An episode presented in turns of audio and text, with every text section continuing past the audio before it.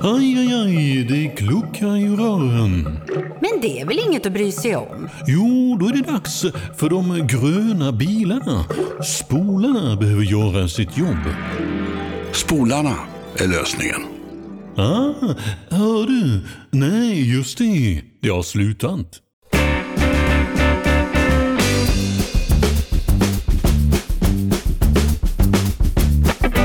Hjärtligt välkomna ska ni vara till tilläggstid special. Ja, igår fick vi höra att det var helt klart att Virgil van Dijk gick till Liverpool. 75 miljoner pund fick de hosta upp eh, för den signaturen, alltså direkt ifrån Southampton.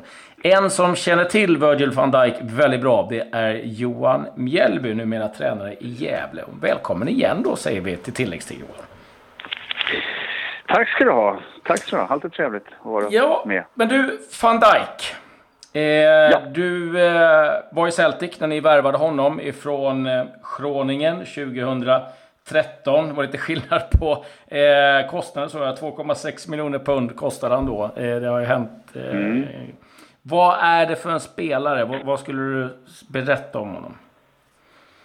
Eh, nej, Virgil redan då stod ju ut eh, med eh, en väldigt bollskicklig, passningsskicklig försvarsspelare så, och eh, som är snabb trots sin storlek. Det är ändå en, storvuxen spelare som har naturligt fysiken med, även om det inte är fysiken han i, första hand använder utan han är en, en bollspelare. Väldigt skicklig med bägge fötter, väldigt skicklig passspelare och även en skicklig frisparksskytt.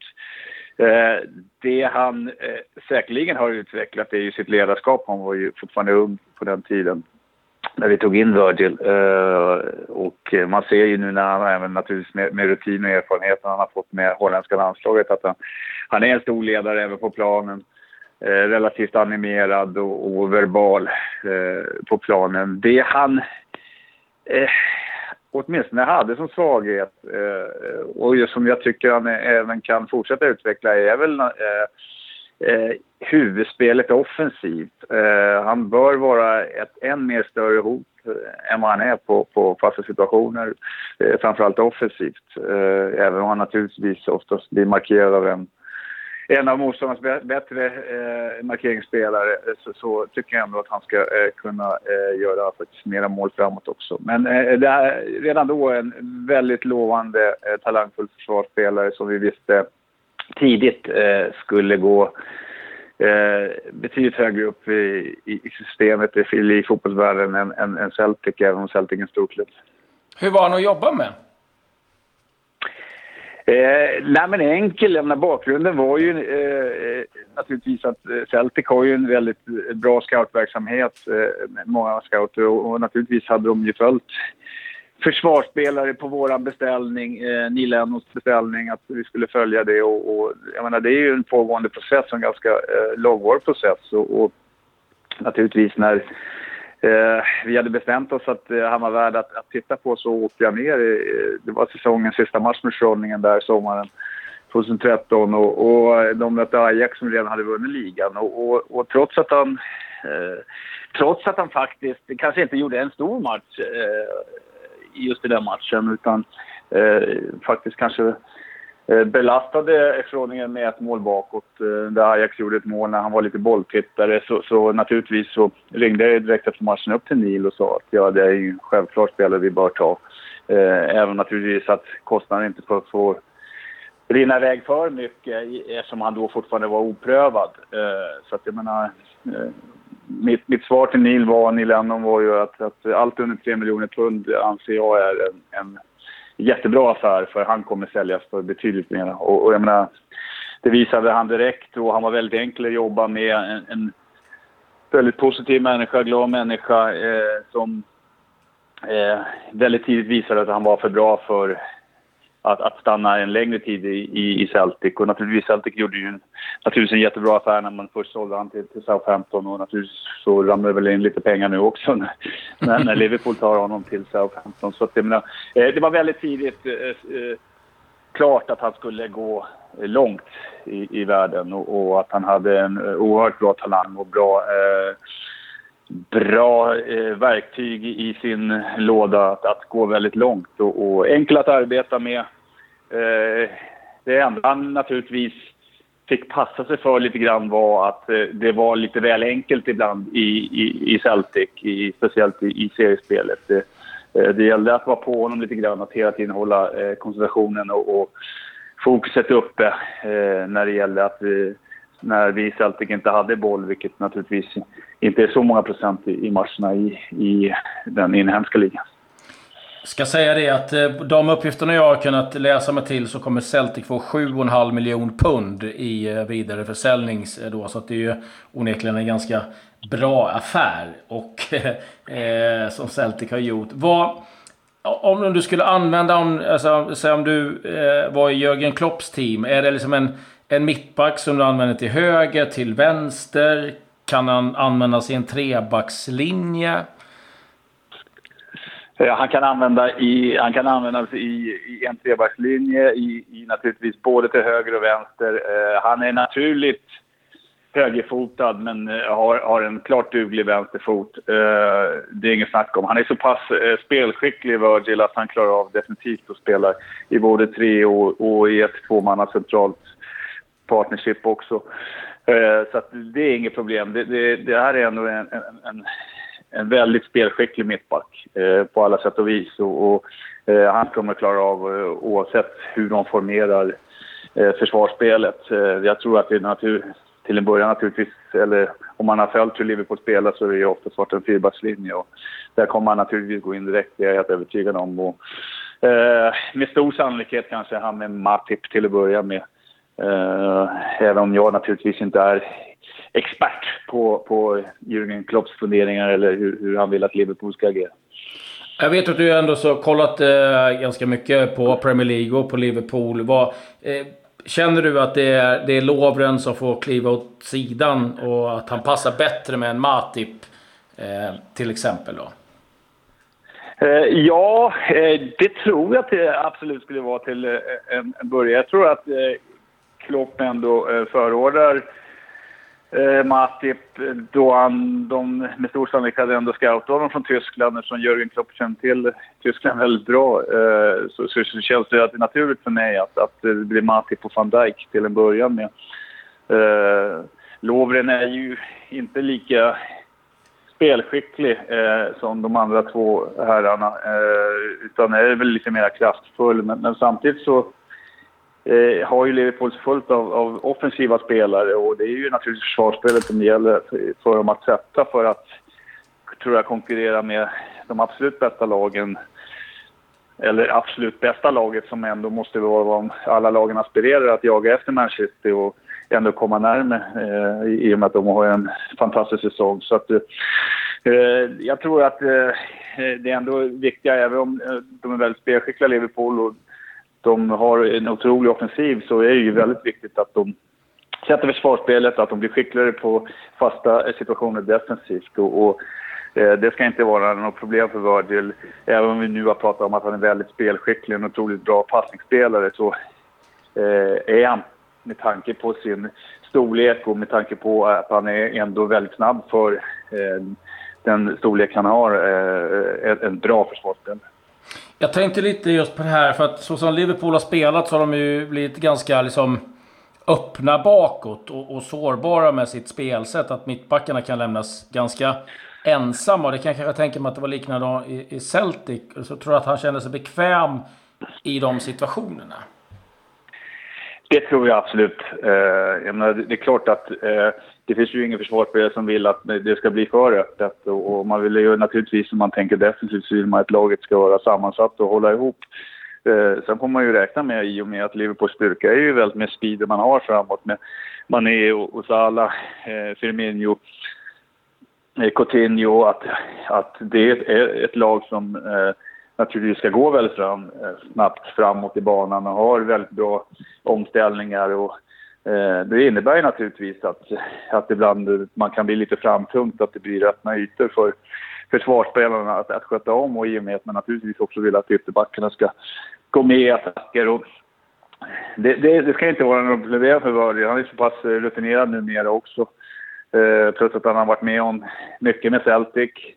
Eh, där man hade väldigt mycket bollinnehav, spelade mycket i Champions League med Celtic, har spelat med Holland här nu och, och naturligtvis ett par säsonger i Southampton. Så att, eh, eh, även om det naturligtvis kanske Southampton inte spelat lika öppet, i alla fall inte nu med Pellegrino än, än vad tidigare. Så eh, det ska inte vara något problem för honom. Han vet om att det, först och främst så är han försvarsspelare eh, och man har naturligtvis många andra bra saker. Och, och det är ändå de här andra spelarna vi har nämnt som är de som ska göra det offensivt. Och, och är man mittback så är man först och främst försvarsspelare i mina ögon. Och det är jag ganska övertygad om att Jürgen Klopp också håller. Att det är viktigt att han sköter sina uppgifter eh, på fasta situationer defensivt och, och naturligtvis vid omställningar när, när laget har öppnat upp sig för ytor.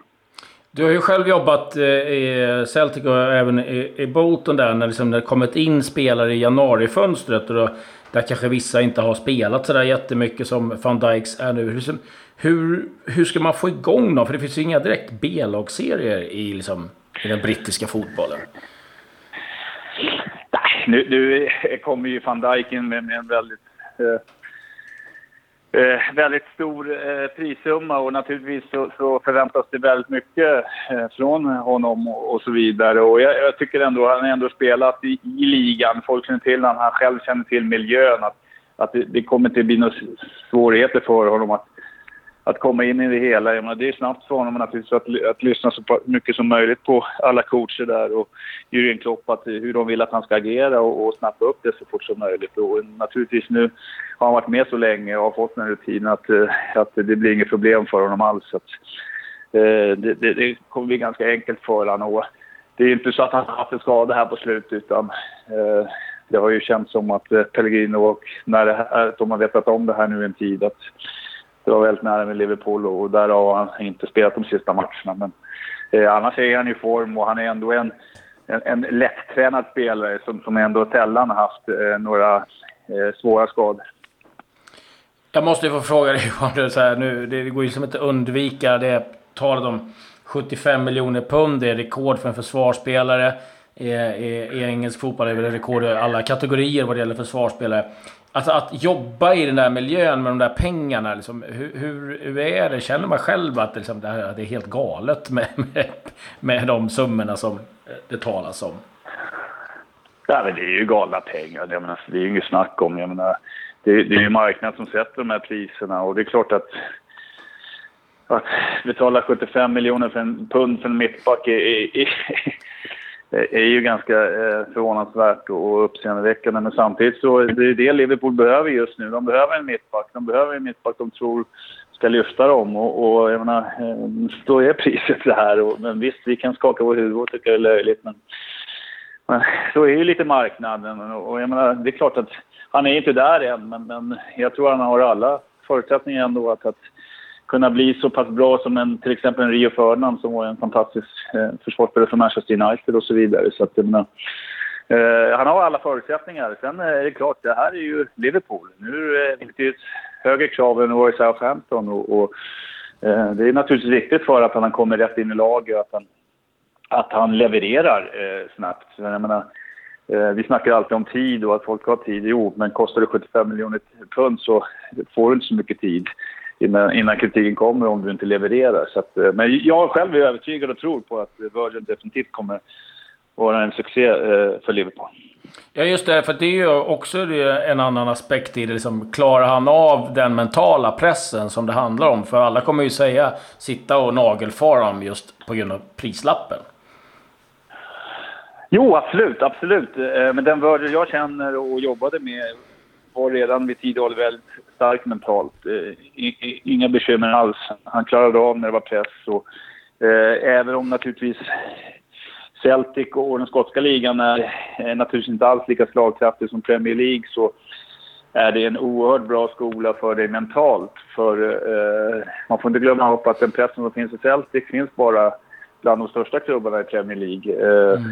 Även om Celtic inte har pengarna och, och, och, inte kan jämföras med till exempel West Bromwich ekonomiskt så Eh, i West Bromwich har man ju aldrig pressen på att man måste vinna varje match. Spelar du Celtic så måste du vinna varje match annars eh, eh, är det ett, ett tredje världskriget i, i media och bland supportrar om man inte lyckas vinna matcherna. Så man blir väldigt stark mentalt. Man vet om att man måste leverera och, och, och, och, snabbt se till att man, man sköter sina uppgifter.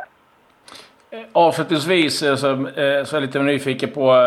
Eh, man anar ju kanske hur det fungerar, men du har ju ändå varit där. Liksom att sitter man som i ett ledarteam, som då du och, och, och Neil, då, att ja, men den här spelaren vill vi ha, så här mycket tror vi det kostar. Går man till ägaren och så här, kan vi få de här pengarna för den här spelaren? Eller liksom, har man flera...